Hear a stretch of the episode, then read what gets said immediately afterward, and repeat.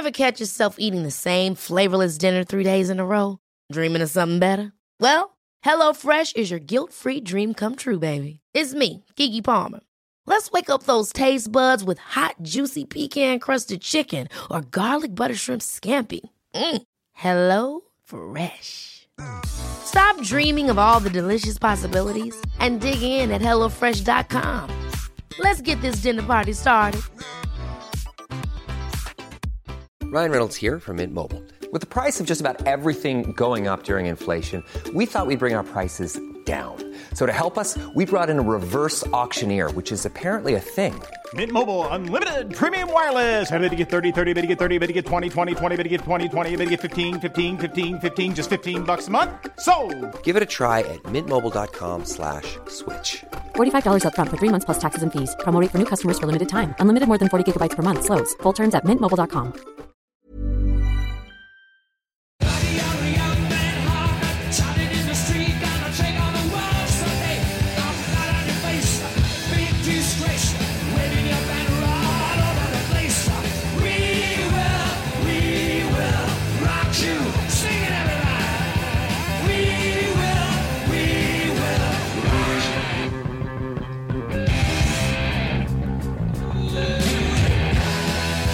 Hello and welcome to the Queen Pod, a podcast all about the incredible rock group Queen. My name is Simon Lupton, and joining me is a man who loves Queen more than Roger likes to put his hand on a grease gun.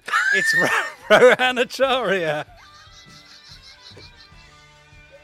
Oh, thank God I got that Roger. Out. Have you ever had to use a grease gun, Ro? Yeah. Still do. Only on Tuesdays. After Sam's gone to bed. Oh dear. Oh, God. And I always flush afterwards. Do you think maybe it's time I retired this way of introducing the podcast? I feel like you're getting vengeance for the last 2 years of all of those ones where I've always made yours vaguely homoerotic. I quite like it.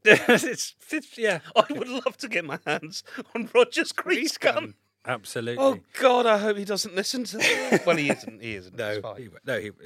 No, this will never go out. Exactly. As always, we are being assisted by producer Sam. Hello, Sam. Hi, how are you? Oh, I'm fine, thank you. How are you?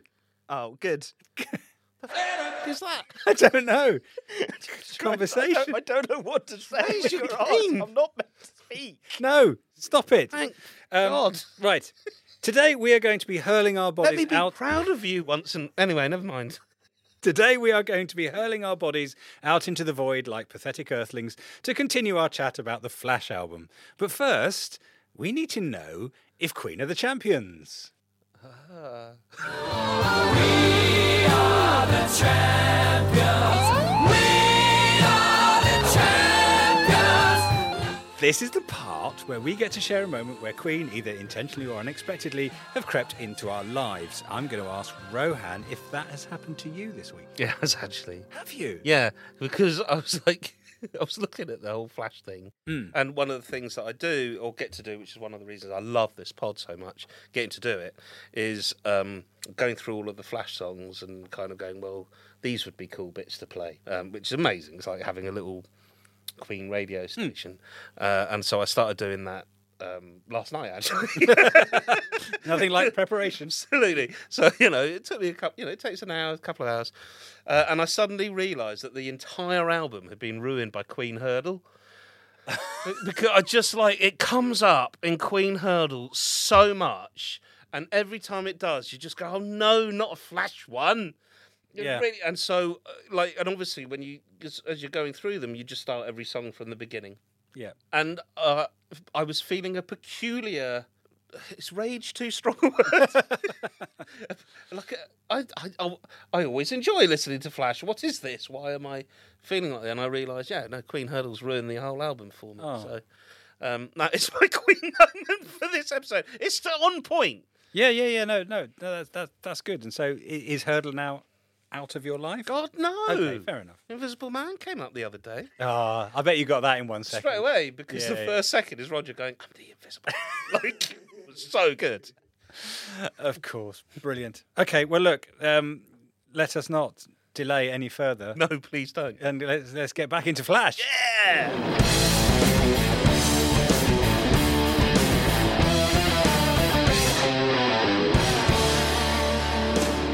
So without further ado, let us get back into our chat about the Flash Gordon album. Last time we covered side one, or the first 8 tracks for you millennials that are listening, and so we're about to get stuck into side two, also known as the rest of the tracks.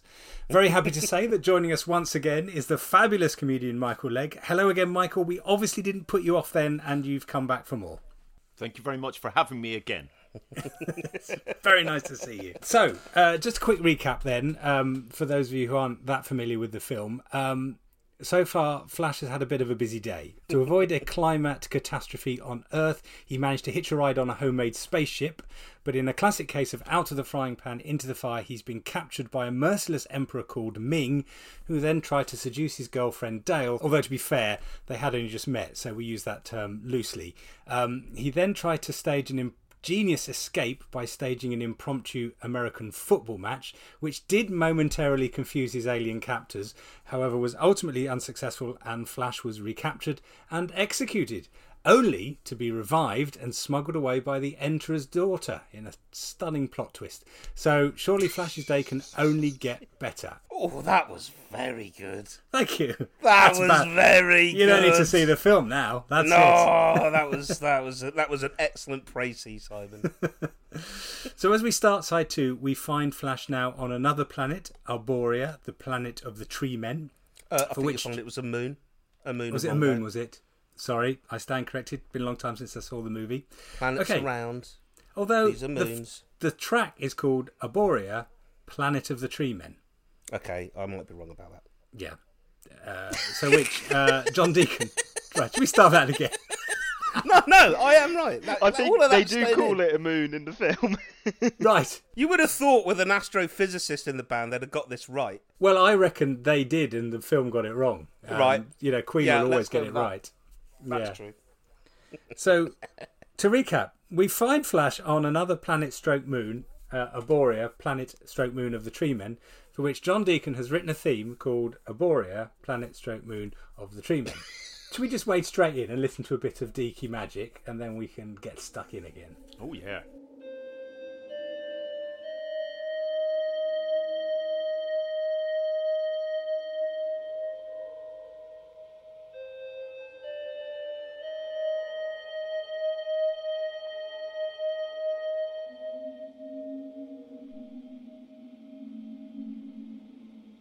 I mean, it is just Deaky weirdness, isn't it?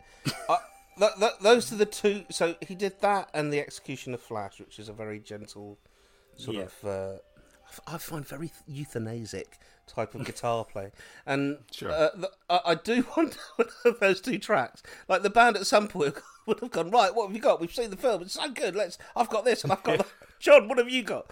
Do, do, do. What do you think, guys? Do, do, do, do. We've got a single! How did that go down? How did that happen? Well, it ties into what you were saying last time, is that's perhaps more soundtracky. You're right. And film music-y, because it's doing the very bare minimum to create the ambience without detracting from what you're supposed to be watching. Yes. Whereas you can very heavily rely on the other members of the band to give you heavy rock stuff that actually makes the film so much better. Yes, no, you're right. It is ambience-y. But when you take it out of context, it is basically just a man choosing 3 keys to press on a keyboard, isn't it? Several times over. But yeah, but then again, for the early 80s, that was everything. That was everything Depeche Mode had. You know, it was their entire career was. Ding, ding, ding, ding, ding, ding, ding. And that is 3 keys. That is 3 keys. So, yeah. You know what? In many ways, once again, Queen are about 6 months ahead of everyone else. Yeah. You're right. 6 months ahead of Depeche Mode. Yeah. Also, what amuses me about this one is on the US version of the album, it's Arborea, brackets, Planet of the Tree Man. Oh. Like there's just one man. He's a tree, and he's one guy. Yeah. He went on to be James Bond, so you know he probably deserves his own planet. What are you talking about? The Tree Man, Timothy Dalton. Oh yeah, man. Timothy Dalton. He is the Tree Man. Yeah. What I love about Timothy Dalton in that film is he's the only one allowed to say rude words. And so he's constantly saying like all of his lines are just like really. Yeah. Do you know, I don't think I've ever picked up on that. Oh, it's so good. He's you bloody you lying. He loves it. Yeah. No one else uses bad word. Except there's rude stuff in that film, man. Yeah. Well, what about right at the end when Flash calls Ming an arsehole? Oh yeah, I've forgotten about that. I think he just called him a ring. There we go. Ta-da! Well, you'll be pleased to know that Flash managed to escape from the swamp that is on the moon/planet of Arborea, and Roger Taylor wrote him a theme to do it with. So is that essentially more of the sort of drum sound from the space capsule? Yeah, which we liked. So I thought, can we not listen to it again? Oh, hell yeah, we can. Yeah, we can do it again. Timpani time.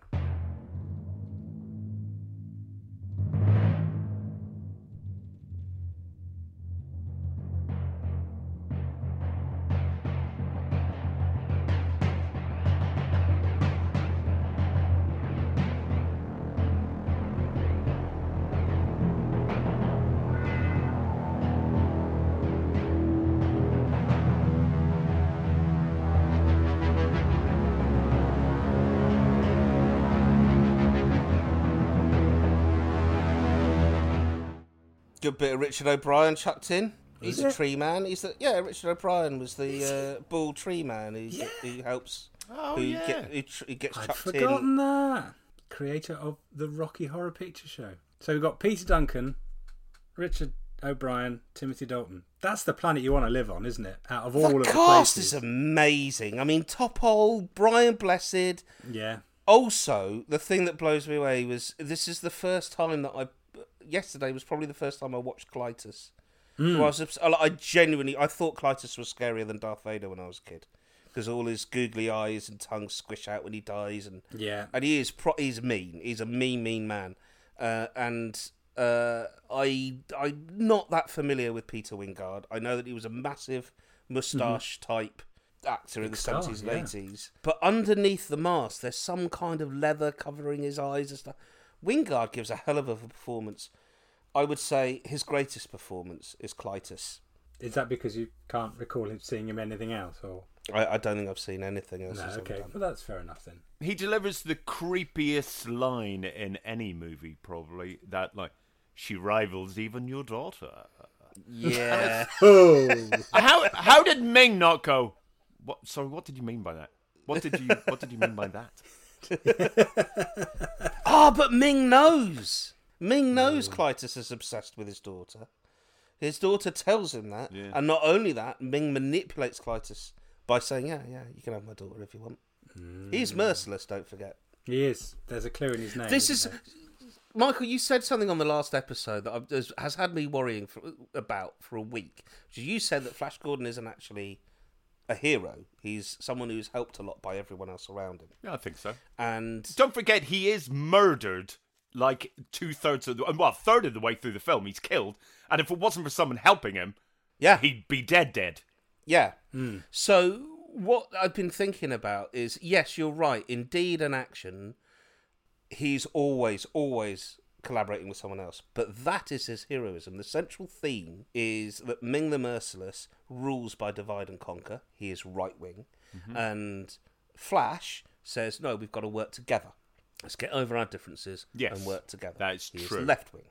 So thematically, that is all there, right? That there is a very extreme regime, and Flash's heroism is all about pulling together these disparate strands, races of people. In fact, Timothy Dalton refers to them as breeds. That from now on, the breeds of Mongo shall live together in peace, which is a really relevant point to be making today, let alone in 1980. I don't know if things were that bad. Maybe they were. No, there's a Cold War and everything. But also, they're themes that very much relate to what Queen always has to say. When they talk about these things, right? They do, you know, the song "The Miracle" is all about getting over our differences and working together, or, you know, obviously, is this the world we created? Innuendo has themes of that in it as well. So I wondered if they resonated to that basic story theme, which I suppose is quite central to sci-fi in general, actually, isn't it? Mm. Maybe that's why they're sci-fi fans.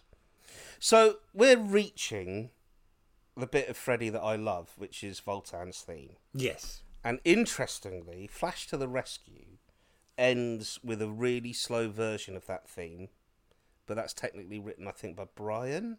And then Voltan's theme kicks off, and it's an amazing keyboard melody. Are we indulgent enough to listen to both of those bits? I think we can. If you can be indulgent anywhere, it must be here. So let's surely.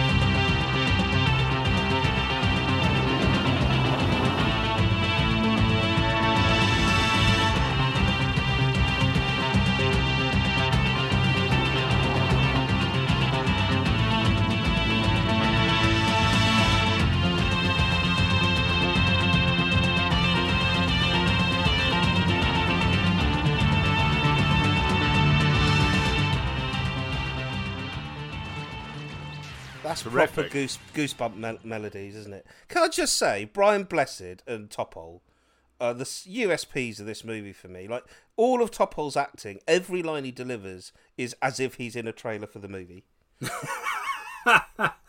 Literally every line. Like, when, you know, all he's saying is, "Oh yeah, it's an attack.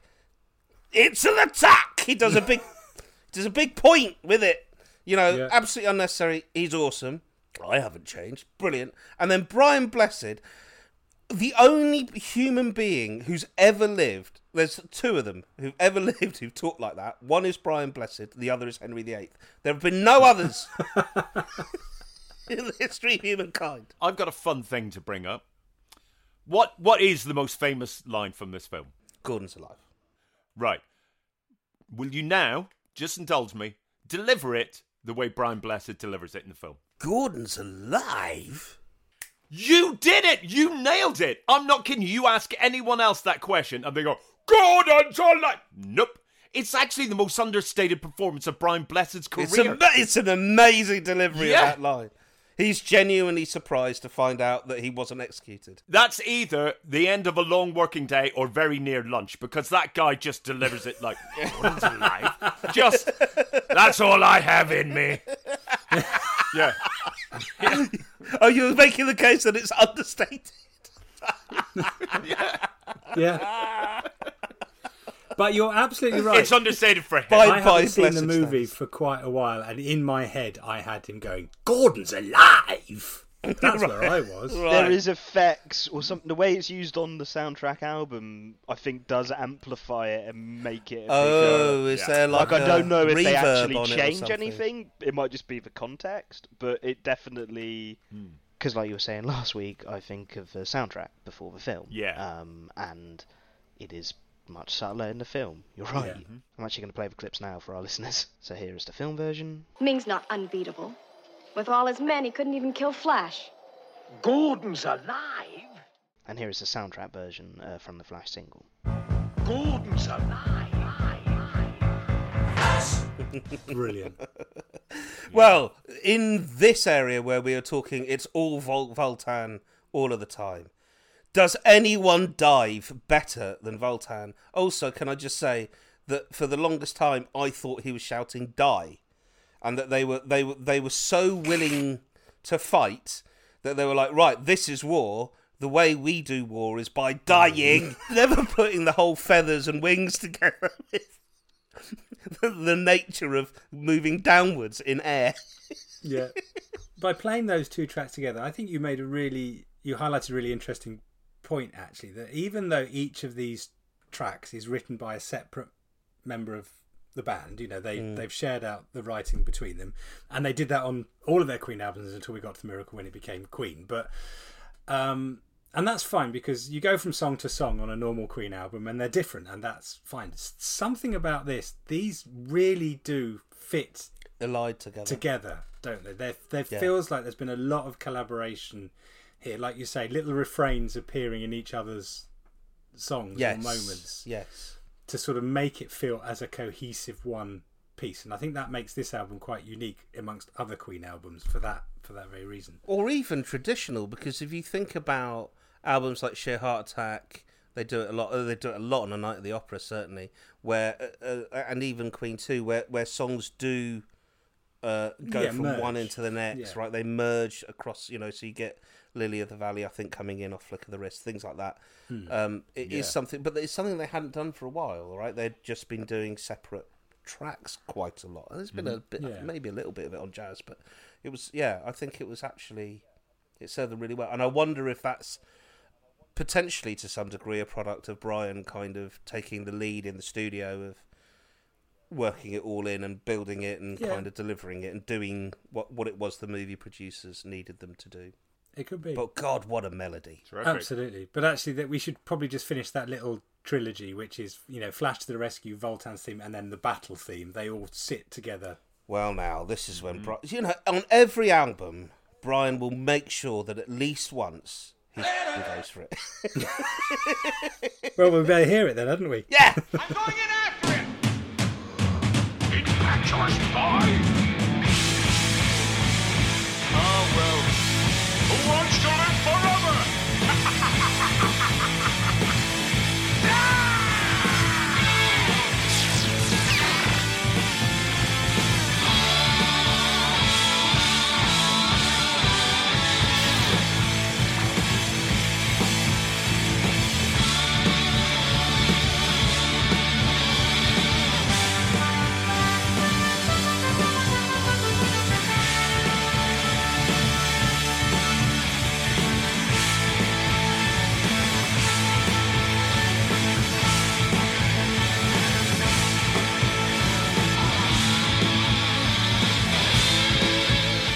There's an element of the musical about this where they revisit all the little themes from the rest of the film all into the one place here, while absolutely smashing it out of his guitar. And all of these in this trilogy of songs is that they're great examples though of using the movie soundtrack as part of. Using the dialogue and the sound effects from the movie as music. Because without any of that, I would have to give up my argument that this is a great album. But it's just so important and it's phenomenally visual in your head. You could never see Flash Gordon and you would still have this incredible image in your head.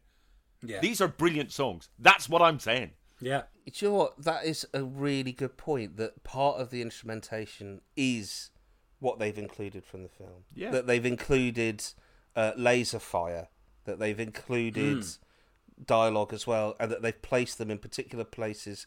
Like, it doesn't match where it happens in the film necessarily. Oh, it's where it works right for the song. Yeah. How do you even conceive of that? How do you think, right, we're going to use excerpts from the film as instrumentation for our songs on this album? That's next level thinking. Has anyone really ever done it that well since? I mean, obviously, they, according to Michael, they didn't do it very well at all on A Kind of Magic, but well, that's Michael. A Kind of Magic isn't a soundtrack album. We know that. Touché, touché.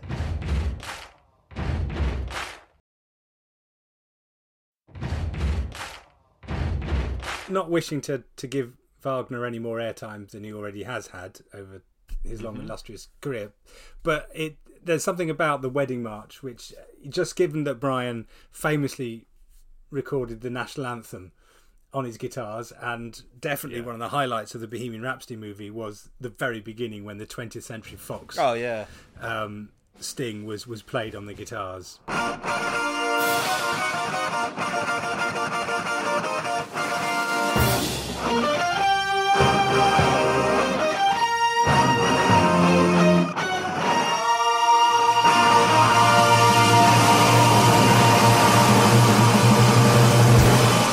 We have to listen to a bit of the Wedding March. Yes, and the best bit is when it goes into a minor key, because it's a very sad wedding. Yes, Exactly. Just yeah, they should have known, shouldn't they? It was doomed. And Ming is merciless. So even like Wagner is not right wing enough for Ming the Merciless. It's got to take it to a minor key. Yeah.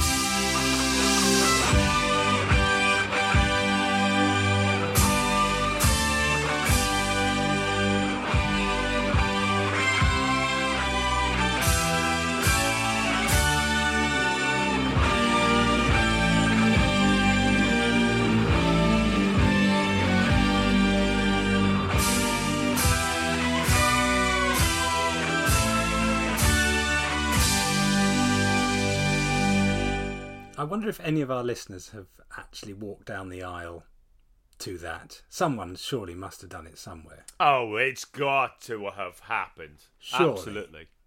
But surely they'd have just looped the happy bit. You can't actually get married to the wedding march in a minor key. Oh, I suppose if you're a goth, you'd be all into that. People don't hear it that way, though, you know.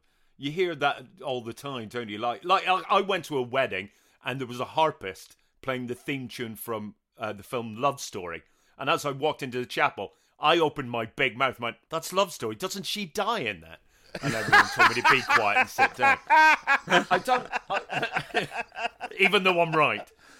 You are right. But the thing is, people don't think, they won't care about the sad bit. No, you're right. And also, it's in sickness and in health. It isn't just in health and in health. You've got to have the ups and the downs. You're committing to all of the major keys and the minor keys of life. Yeah, that's actually beautifully put. Thank you. If you have walked down the aisle to the wedding march from Flash Gordon, email us, queenpod@queenpodcast.com. We want to hear about that. If you have videos, send them, please. Yes. I really want to see it. All power to you. Like, if you did do it, I think as you're walking down, the bride and the bride will just have to hang her head in the minor bit. Also, I just find the wedding vows really funny. They're just really funny. They are great. Yeah. Oh, they're really good. Do you promise not to eject her into space? Yeah. Until such time as you tire of her. Yeah. Yep, fine. Yeah. Yeah. Do you get them? You get them on Brian and Roger's marriage of Dale and Ming, right? That's the...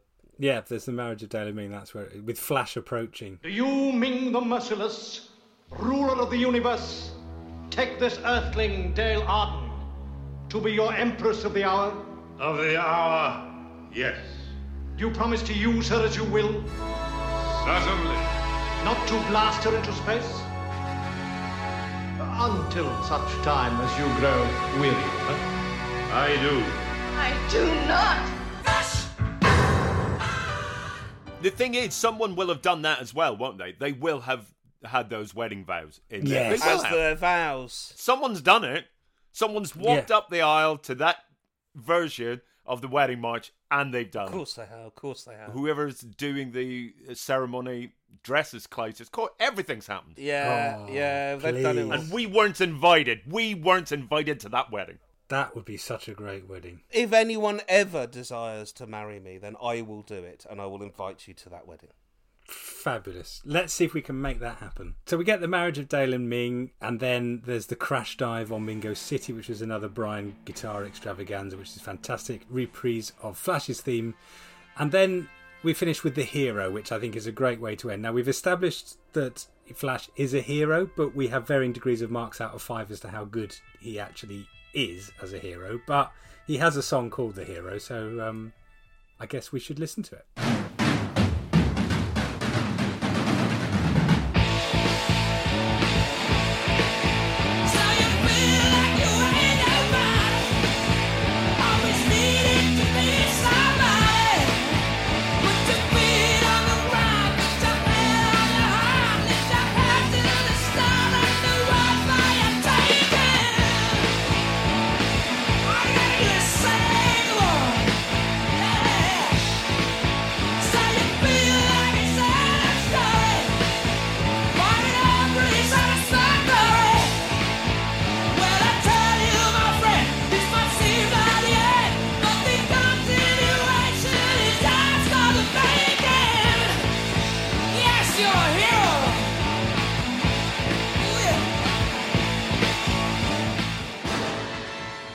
I mean, what a way to go to end titles. Yeah. It's phenomenal. And also, you remember the argument that I said, you know, people might, oh, I don't really like that album because there's no Freddie on it. I reckon Freddie is at least keeping somewhat in the shadows on purpose. It's just so when this track comes along, you went, did you miss me? Yeah. Here I am! Yeah. Because he is giving it all. He's full badass on this. He is full badass. Yeah. The lyrics are brilliant in that bit that you just played. Like, I just had them up on Spotify as I was playing that. So you feel like it's the end of a story, find it all pretty satisfactory. When I told you, my friend, this might seem like the end, but the continuation is yours for the making. It's awesome. Brilliant. It's yours for the making. Yeah. So as you leave the cinema, it is now for you to start your own Flash adventure. But that gave birth, of course, to the entire streaker industry. Did it? I have attempted a joke and failed. No, I liked it. It was good. It's good. So, Queen did start a few of their concerts with a taped version of the Flash's theme to sort of kick us off, and then the band would burst on stage and perform The Hero. And I just recall actually that Queen and Adam Lambert did on a tour as well. So they did. What did they? Start with the Flash tape. I'm so happy to hear that. Yeah, that actually might be the best thing I've heard in a really long time. What, that Adam Lambert has sung something off your favourite Queen album? Yeah, I'll be honest with you. I went to see Queen and Adam Lambert last year. If I went to see them now and they did The Hero, I would lose my. They've done some mad stuff. Like, they will do weird things. Like, they did Get Down, Make Love. I distinctly remember them doing Dragon Attack. Really? They've done the Wo La La version of In the Lap of the Gods. Believe me, life goes on and on and on. Believe me, when I ask you where do I belong, you say I don't care. I'm set you free from me, but that's not true. It's in the lap of the gods.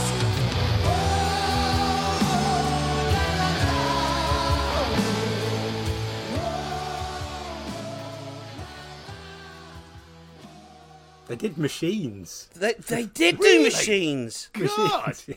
That's crazy, but they didn't do that on a UK tour. That was out in Japan or somewhere, wasn't it? Yeah, I can't remember where, but or Australia, maybe. Yeah, I think amazing. It was Forest, yeah. That's amazing. Brilliant. Amazing. Yeah, no, they will do tricksy things. Yeah, I'm gobsmacked.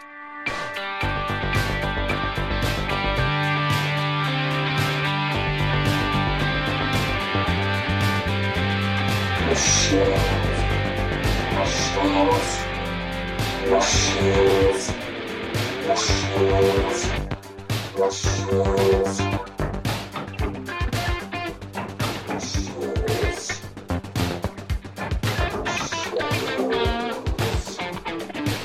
know, if you really want a bit of that, and it isn't as expensive, do definitely go and see the Queen Extravaganza, because they do crazy deep cuts. Oh, great. They did Lacing on a Sunday afternoon, like fully on stage. Lovely. And, unbelievable. Yeah, really, really good. They do some mad stuff. So, yeah, that's always worth a check. We often on this show, Michael, there are two big Queen gigs that were filmed. One filmed very well, which was Queen in Montreal in 1981, where there were just the four of them. Yeah, and it's one of the greatest demonstrations of what a music band can do. And the other is a not very well filmed version of an epic gig at Milton Keynes called Queen on Fire at the Milton Keynes Bowl. And that's the one where famously you'll have seen the footage of Freddie ending Somebody to Love, I think, by whacking the keys with his bottom. You know, just literally sitting up and down on his piano like that. And they opened that gig with The Hero. Mm-hmm. And the thing that always kind of surprises me is when they reach what's ostensibly the chorus, if you want to call it the name of the song, when he goes, The Hero, they don't quite know how to finish the song. Like, they reach that bit live, and then he just kind of goes, The Hero, and they have to stop and kick off into another song. So it's never... That's the end of that song. As much as I love it, yeah, it does. It is a bit weird. But let me tell you, my friends, this would be like the end, but the continuation...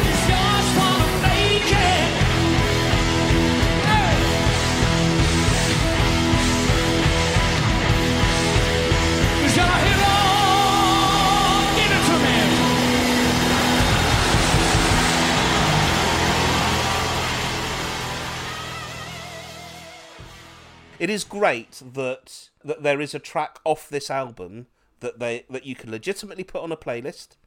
You can legitimately put on your, like, if you're making a rock compilation of Queen songs or whatever, you can put it on there. And that they can play that live. Like, I don't know if they've ever played Flash live, but they can definitely play The Hero live. And that's awesome. It's worth getting the album just for that song, in a way. Because obviously you're getting it because you like the main song. Absolutely. And it really does feel that way. I mean, as much as I love this album, and I really do love it, but it really does feel like, this is what you came for.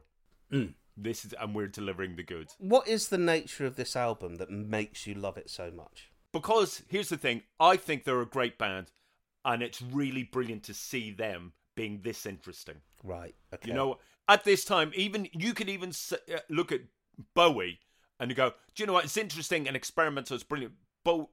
As Bowie was, whatever, at the time. He didn't sort of restrict himself to a movie soundtrack, which would have been restricting artistically anyway, but also it's restricting because you have to bend for a record company and a studio, a movie studio. So to be able to be that experimental with all of those restrictions and to come out so brilliantly is phenomenally impressive. And on top of that, it's also artistically incredible. Oh my God, what an answer. That's why I like it. It's very difficult to argue with that. There is no argument with that. Does it surprise you, then, that they'd only... You probably know this, Michael, but what strikes me is they'd only seen 20 minutes of the film before writing all the music for it. And they did the whole album in 3 months. Like, they finished it in 3 months, 12 weeks. That is a bit of an achievement. And you're also talking about them trying to have to fit in with sort of Howard Blake's music. And the director loved them. Is it Mike Hodges? Was that the director? Mm-hmm. He loved them. But the producer, Dino De Laurentiis, was not enamoured. You know, so they had all of that to wrangle with. And they were recording the game at the same time. Yeah. So it is a huge achievement. Yeah. Yeah, yeah, it is. That's crazy when they're doing that all crazy. At the same time. And we said this elsewhere, but it's also worth noting that... Brian May did a solo album called Back to the Light 12 years later and used some of what he recorded for the Flash sessions to open that album with a track called The Dark. So I thought I'd mention that here. I did not know that.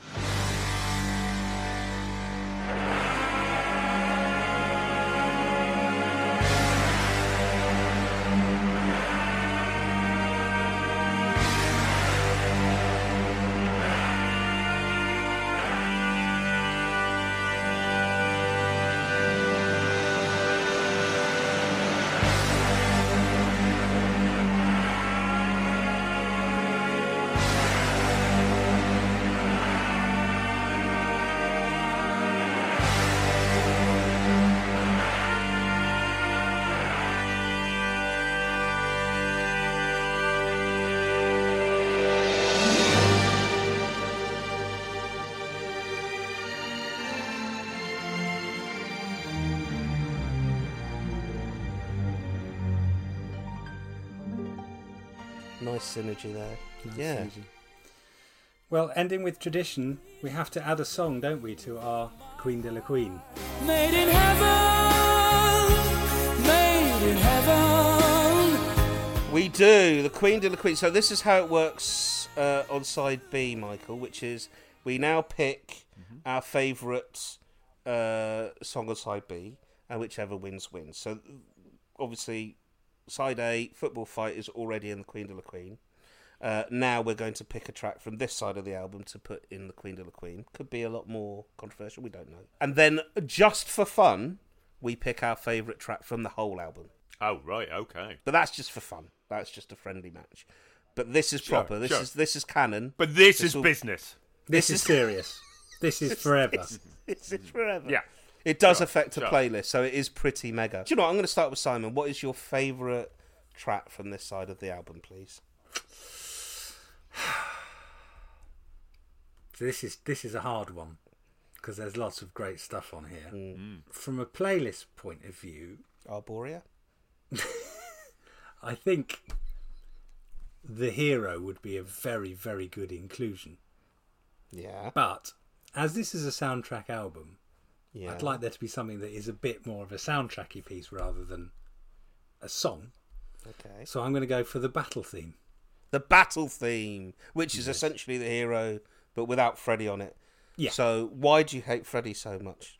Because Freddie is too good. I find him overwhelming whenever I hear him. I just every now and then I need a break because just too your much. Brain shuts down. Yeah, you can't get on with your day. Brilliant. Yeah. All right, Michael, where are you? I am going for the hero, of course, and I'm going for that very reason because of Freddie. Freddie is phenomenal in this. He's belting that song out like it's an argument he's determined to win. It's true, and that's something I can really relate to. So,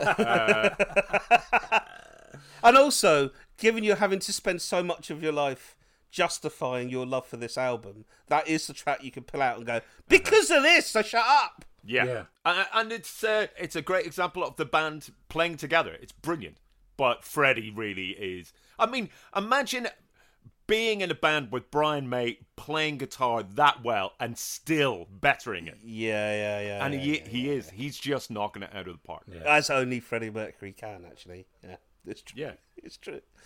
Adele's got nothing on Freddie Mercury. Go on then, producer Sam. Let's let you have an opinion. I'm going to go with Simon, actually, and battle theme it. Battle theme. It's got the really cool guitar riff from the hero and the really cool guitar riff from Voltan's theme, right? Yeah. It's got those. It's got all of the bits. It's got all of the fun bits. That it's got the Flash bit, it's got the hero bit, and it's got the... Okay, fair play. And interestingly, I am going for Voltan's theme, which does mean that, controversially, battle theme is what's making it into the playlist. Okay. Which is madness, because really, if we were going to put that tune in, we should put in the hero. But there we are. That's what's going in. But, you know, Michael's right. But the reason I'm going for Voltan's theme, I think, is for the same reason, which is because of Freddie Mercury. And just how... I just distinctly remember just thinking Freddie is the coolest person on this album, for me. Which isn't necessarily how the way I felt on every album, but on this album, I was like, no, Freddie is nailing it with Football Fight and Voltan's theme. They go hand in hand for me. I cannot hear them without goosebumps going off. I love it. So let me ask you this, Simon. What is your one favourite track off the whole album? You don't have to say the same track as what you've said for, you know, Simon. Yeah. Just for you personally, out of all of the tracks on this album, what's your favourite one? Yeah, it'd be the hero, without a doubt. Yeah. Hell yeah. Nice. Yeah. You doing the same there, Michael? No, I'm going to be controversial. I'm going to go for Flash, not Flash's theme, Flash, the single. Technically not on the album.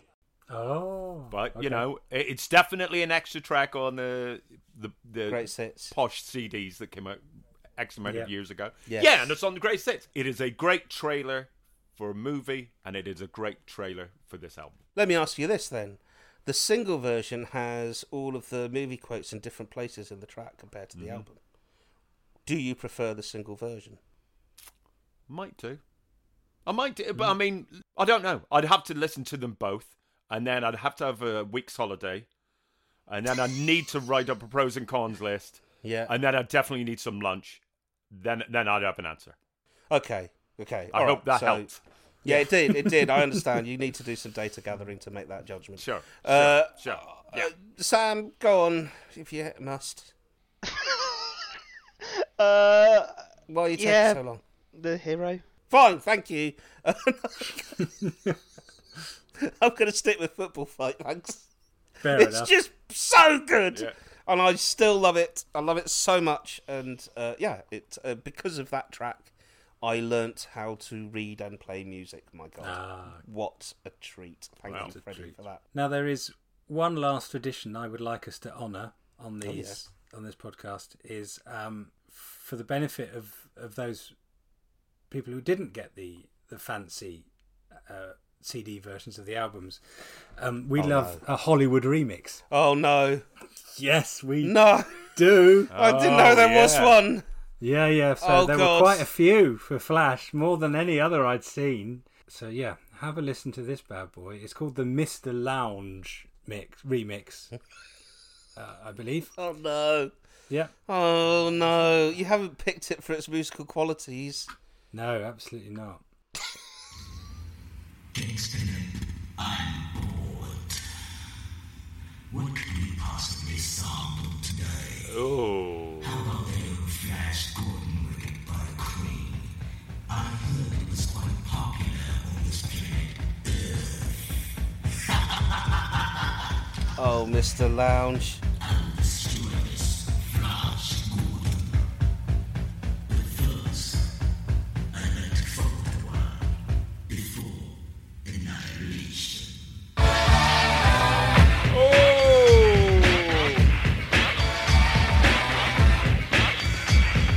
It gets better. I don't mind it.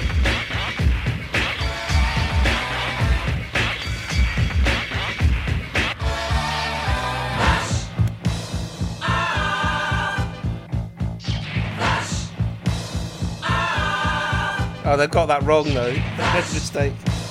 Oh, they're doing it on purpose. It's really annoying. What? No! Can't count. That's 4 times now. Oh, Michael's got his head in his hands. It just does that for about 7 minutes. Just... of that. That was just appalling in every single way. That was, it's so cringe the way he does the talking. I don't know how you make it more dated than it is. Like it's like when the drums kick in at the beginning. Or what felt like about 5 minutes into it. Yeah. It's like, oh, God, these are like samplers' first drums. It's, oh, God, it was awful. Never do that again. He's been doing this to us for years now. You've really outdone yourself on that one. I say that every time, but... Yeah, I thought, gotta have that. How... far out do you plan these horrible remix drops? Like, do you know exactly which one you're going to use already? Well, you find some great stuff. Like Michael referred to it in the last episode, there is a fantastic demo version of Football Fight where Freddie's playing it on the piano, and it sounds amazing. And those are real treats. They're lovely things to hear.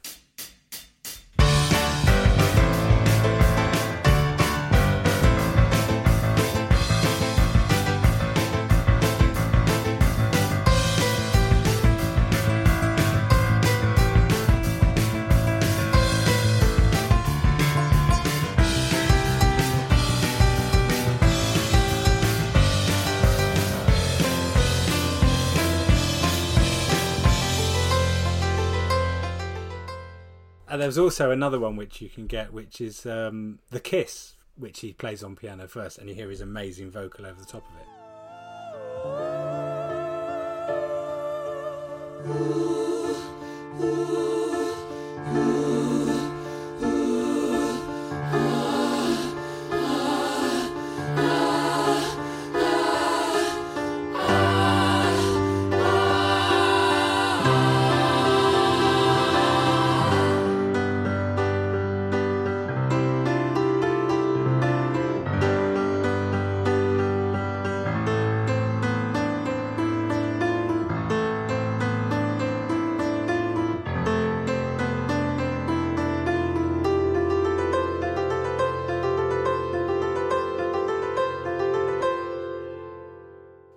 Then I come across a Hollywood remix and I go... Oh. The glee, though. The glee. That he sits on it, Michael. Yeah. He doesn't tell us it's coming. Listen, he never warns us. Unfortunately, I will have heard that before. You will have done. But it's wiped from my memory. When I was on holiday in America, I bought all of the Hollywood Records re-releases because they were all really cheap. And I went, I've got more. And look, they've got extra tracks. Hooray! There's not a single moment where... happiness came anywhere near me. No. It was just like, oh my God, what have they done? They've ruined your holiday is what they've done. It is like they've taken something dear, killed it, buried it, and then dug it up again. It's just horrible. I don't mind them. Flash one time. Flash two time. Yeah, but then it's back to one time again, and they've at least got to six time by the time we finished listening to your bit. I don't know how many times they do it. There's no way Uncle Trousers or whatever he's called can count past two. Just no way. It's cringe talking at the beginning, Mr. Lounge. Queen, your evil band, Queen. No. You are not Max von Sydow by any stretch. You just aren't there. They got Sydow and Wingard. You're just a bloke in a lounge. Yeah. Well, on that bombshell. This has been so much fun. It's been huge fun. Michael, thank you so much for joining us for these this journey through Flash. And thank you. I'm now convinced that Flash is probably the best Queen album, even if it's just your favourite. I think it's now officially the best Queen album ever. I think. Terrific. I think, you've started a movement. I won't go that far, but it is my favourite album, Michael. It's now my favourite album. Yeah. See, I was right. We could have done this in an email. Just, you listen to it, come back to me. But no, we had to run this whole thing out until I was proven right. Yeah, for 2 weeks. Exactly. But now everyone is with us. Great. It's true. Do come and join us again, won't you? Particularly when we get to A Kind of Magic. Oh, that would be amazing. Yeah. If you need me to prove that I'm right again. I'm not having you on any more 80s albums. Before this started, he was just reeling off tracks on 80s albums and asking me to justify them, and I kept justifying them. And he kept going, yeah, no, fair enough. Like, there is nothing wrong with Queen in the 80s out there, guys. You 70s people. The 70s purists is like, what is the point? Why are you missing out on all the fun?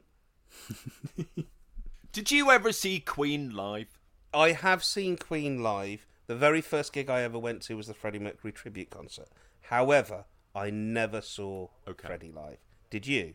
Right, are you ready for this? In 1980, I was on holiday in San Francisco. You know when you're a kid and you're sat with an older person who doesn't know you, and they don't really know how to communicate with you because they're an older person, you're a child. Yeah. It just went, so you're wearing a T-shirt. You like T-shirts? Like, that was his conversation. And I went, yep, like T-shirts. He went, oh, I've got a box of T-shirts down in the garage, and I was just going to throw them out. They're sort of a kid's old T-shirts, so if you want to have a look. So I went downstairs into the garage and looked through this box of T-shirts, and I saw a T-shirt that said Queen. And it was an official Queen T-shirt. Brilliant. And it was, it was the big old sort of like Queen the album logo. Yeah, and I'm wearing it today. No, not as updated as A Day in the Races. I mean, Queen 1, right? No. Oh, so, yeah. I went, I'm definitely having this T-shirt, and I immediately took my T-shirt off, put the Queen one on. Went, I love Queen. I'm wearing this. Yeah. Went upstairs to where all my family were there. My parents went, you can't really wear that T-shirt. And I'm like, why? And I went, well, that's for girls. I'm like, what do you mean? Because it had a low neck, meaning you could see all of my chest. And I was like, well, what's wrong with that? And I went, well, that's just sort of something women wear rather than little boys. And I'm like, I don't care because Freddie shows his chest off all the time. So I'm showing my chest off. Anyway, so I refused to take off this girl's T-shirt. I'm like, no, this is my T-shirt now. He said I can have it, so it's mine. And then my cousin, who is an American, came in, just went, oh, you like Queen? Yeah, I love Queen. You know they're playing in San Francisco tonight. So he drove me up to this hillside in his truck, and we watched Queen from you could not pick them out. There was no way you could see anyone on the stage. You saw there were people on stage, but you would never recognize them. But they were, you could hear them and you could see the lights, and there we were watching Queen from a hill. 1980. Wow. That's an amazing story. So you have your eyes have had Freddie Mercury perform live. In front of you. Technically, yes, that is true. I have been within visual distance of Freddie Mercury, and I just have to assume it was him because it definitely sounded like him. Did they sound amazing? Yeah, wow. I mean, it was really a weird sound because we were so far away, but I mean, it was definitely Queen. That's an amazing story. Oh, we were so close to wrapping up, Simon. Can you imagine? Have you still? Oh, I wish you still had that T-shirt. I know. Do you know it is somewhere? No, I don't. No, it's long dust, I think. A true Queen fan, Michael Legg. Yes, thank you very much. We'll see you again for sure. Oh, I hope so. Thank you all very much. Play the game, play the game, play the game. Okay, it's time to play a game. I'm hoping Sam's got one for us. I do. Excellent. We've got a very fun game today. What a relief. From one Thomas Shields. Hey, Thomas Shields. AKA Tom from New York. Oh, that's sexier. Yeah, that's how he signed off. Tom from New York. Tom from New York's question is, how many Queen songs can you guys list where they give someone's name in the lyrics, real person or fictional? Oh, sorry? How many Queen songs can you list where they give someone's name in the lyrics? So where a person, either real or fictional, where their name would turn up in the lyrics of a Queen song. Felt quite apt if we're doing Flash Gordon. You know, it's an album named after a fictional character. Yeah. Tom has given a list. I've researched and found some others. It's very likely to be not exhaustive. I'm sure there's more. Exhaustive. See, he doesn't like to speak, but when he does, he uses big words, doesn't he? Yeah. Incorrectly. I'm sure there's more than what I've got. Yeah. You guys will probably think of some. We are limiting it to exclude most songs from Flash that have quotes from the movie, for example. Right, okay. But yeah, what can you guys think of? Well, there are. I mean, either of you put The Invisible Man on this list. Yes, we do have The Invisible Man. That is number one on the list that Tom sent me. Names all four band members. Well, I mean, there's Delilah. Oh, yeah. That's missed on the list. There we go. There you go. Really? Yeah. Straight away. Spread Your Wings, you know, Sam Who Was Low. Peaches. Yep. Yeah, Peaches. Well, Jesus. I mean, Bicycle Race, obviously. Obviously Bicycle Race. Yeah. Is Jesus on the list? Jesus is on the list. Of course he is, yes. Real or fictional, he's on the list. Yeah. Bicycle Race. Oh, yeah, there's loads of people in Bicycle Race. Yeah. Sure. Yeah. There's probably a couple in Don't Stop Me Now, isn't there? No, maybe not. Well, unless, you know... They call me Mr. Fahrenheit is a fictional character. Mr. Fahrenheit? If you include Mr. Fahrenheit, I'd allow that. Yeah, I think so. He's a fictional character that Freddie created. Yeah. I mean, yeah, okay. Now it's just a memory test. It is, isn't it? Okay, let's think of whether we could... There's the dragons that get on your back. That's not a named character. Not dragon attack's going to count. It's just you trying to get dragon attack. What about Leroy Brown? Is he on there? Yeah. Oh, yeah, Leroy Brown. Absolutely. Yes. That's a good one.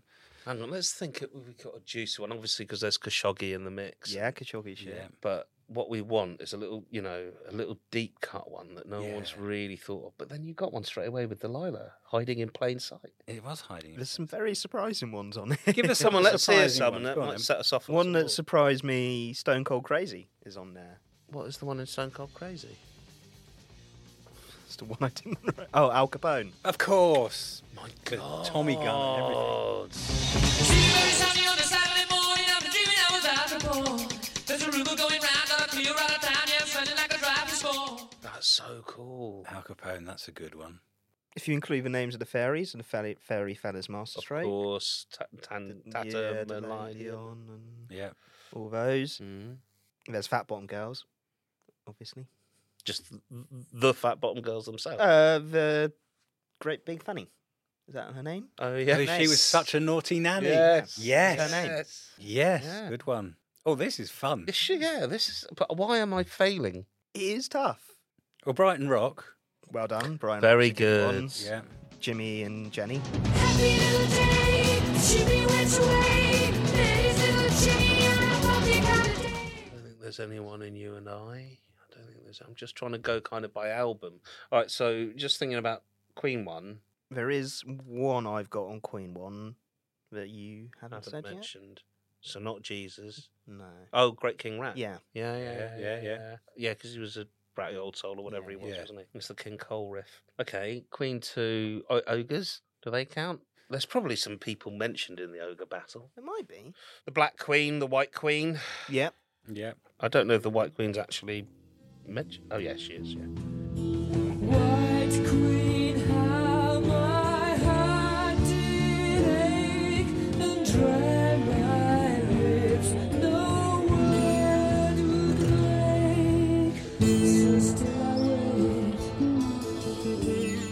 trying to think of famous people, because Life is Real was written about John Lennon, but I don't think John Lennon's mentioned in it, is it? No, I thought that. Okay, what about...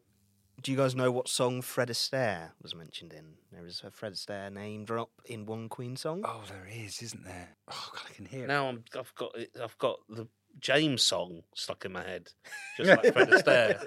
It's doing my head in. Fred Astaire. John and Suze would get these in a heartbeat, wouldn't they? Yeah, but John will be Googling like mad to do it. Oh, yeah, that's true. He would be cheating. You're right. Millionaires, what? No. The Ogre Men. That's right. I've got the Ogre Men. Okay. I've Googled like mad. Which song did you think the Fred Astaire was in? I went Millionaires Waltz, but it's not that one. It does begin with an M. Oh my God! Did you that? Queen songs that begin with an M. I tell you what does have a lot of names is The Miracle. Salvador Dali. Yeah, that's got. Is that got Fred Astaire in it? Is that no? That's not the right one. But I was just jumping ahead. Oh, my God. The Miracle's gone nuts, mate. You've got Captain Cook, Cain and Abel, Jimi Hendrix. Yeah. That famous bloke, the Tower of Babel. There's loads of them. There's loads of them. He played basketball, didn't he?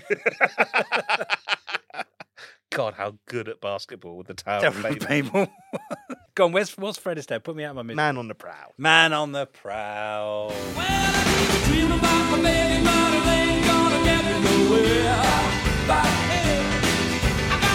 My baby dancing, but I am not Fred Astaire, so baby, look out, I'm a little... Oh, well, that is a great game. That, again, is another one that I am going to be...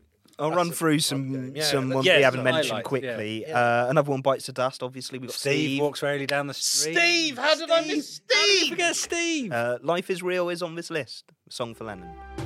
Music will be my mistress. Loving like a whore. Lennon is a genius, living in every pore. Life is real. Life is real. Now I'm here. We've done Bo Rap. Obviously. Oh, of course. Beelzebub gets mentioned, and Galileo. Oh, yeah. Killer Queen, Mary Antoinette. Yes. Oh my goodness. Of course. Good Company. There's a Sally. Yes. Good Company. Oh. Play all day with Sally Jane, a girl from number 4. There's loads of them. Seaside Rendezvous. Quite a deep cut. There's a Clementine and a Valentino. Of course. Meanwhile, I ask you to be my Clementine. You say you'd have to tell your daddy if you can. I'll be your Valentino. Ride upon an omnibus and then the casino. Oh, it feels like when you get told what the answer to a riddle is. Yeah. And I think this last one might upset you guys. Hang on. Which album is it from? Oh my God, The Game. Okay. Oh no. It is a very famous one that is easy to forget. The Game. I'm not Googling it. Can you hear that? I'm not Googling it. No, I'm checking. I've got. Right, album. Yes. Yeah, that would be. I'm sure I do. Yeah, I do. It's one of their greatest hits. It's a big song. Is it in Save Me? Not the one I'm thinking of. I don't think it's in Play the Game. Save Me. So it won't be in those two. It's got to be Crazy Little Thing Called Love. Yes. Can you remember the name that turns up in Crazy? Freddy. There you go. Oh my days. Oh, that's bad. Oh. That was the last one I wrote down on my list. It took me that long to find that one out. Yeah. Simon genuinely looks post-coital right now. No, I'm in pain. Because that is so... That is my point. Oh. Well, ending the podcast as we started it. Thank you so much for listening. Well done, Tom York. That's a great game. We're going to be playing. There you are. That's our challenge to you guys. Go out there and play that game with your friends. Yeah, that'll see if you can beat what these two guys. Yeah, which is pretty pathetic. But an evening will pass by in no time if you indulge in that one. Thank you very much for listening. Thank you, Sam. Thank you. Thank you, Ro. Yeah, you're welcome. And we'll be back next time. See you soon. Can't wait. Bye. Bye.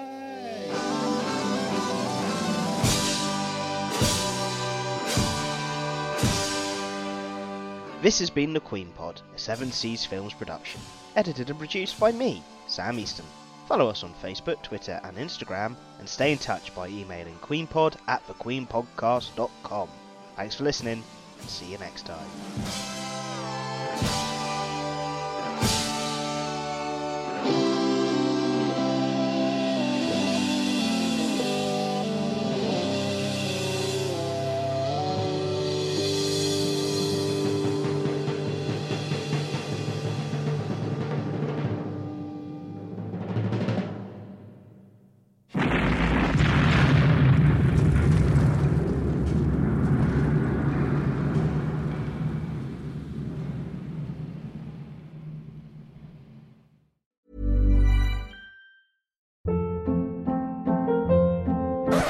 Up. What was that? Boring. No flavor. That was as bad as those leftovers you ate all week. Keke Palmer here, and it's time to say hello to something fresh and guilt-free. HelloFresh. Jazz up dinner with pecan-crusted chicken or garlic butter shrimp scampi. Now that's music to my mouth. HelloFresh. Let's get this dinner party started. Discover all the delicious possibilities at HelloFresh.com.